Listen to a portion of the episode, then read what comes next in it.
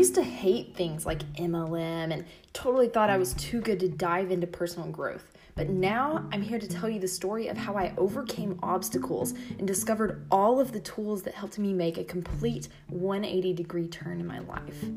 Follow my journey as I strive to inspire you to also search for things that will help you grow and enhance your life.